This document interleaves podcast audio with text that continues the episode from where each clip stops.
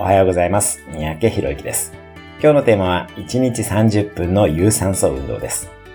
いちにちさんじゅっぷんの有酸素運動をおすすめします。それだけでストレスが減り、やる気がアップし、集中力なども上がってきます。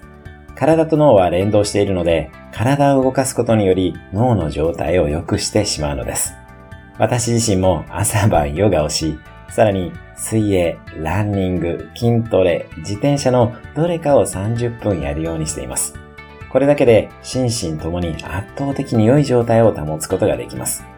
どうしても忙しい場合には、自転車通勤も活用するなど、日々の行動パターンに運動を取り組んでしまうといいでしょう。大人だけでなく、子供の学力や、一方で老人のアルツハイマー防止などにも、運動は密接に関わってきます。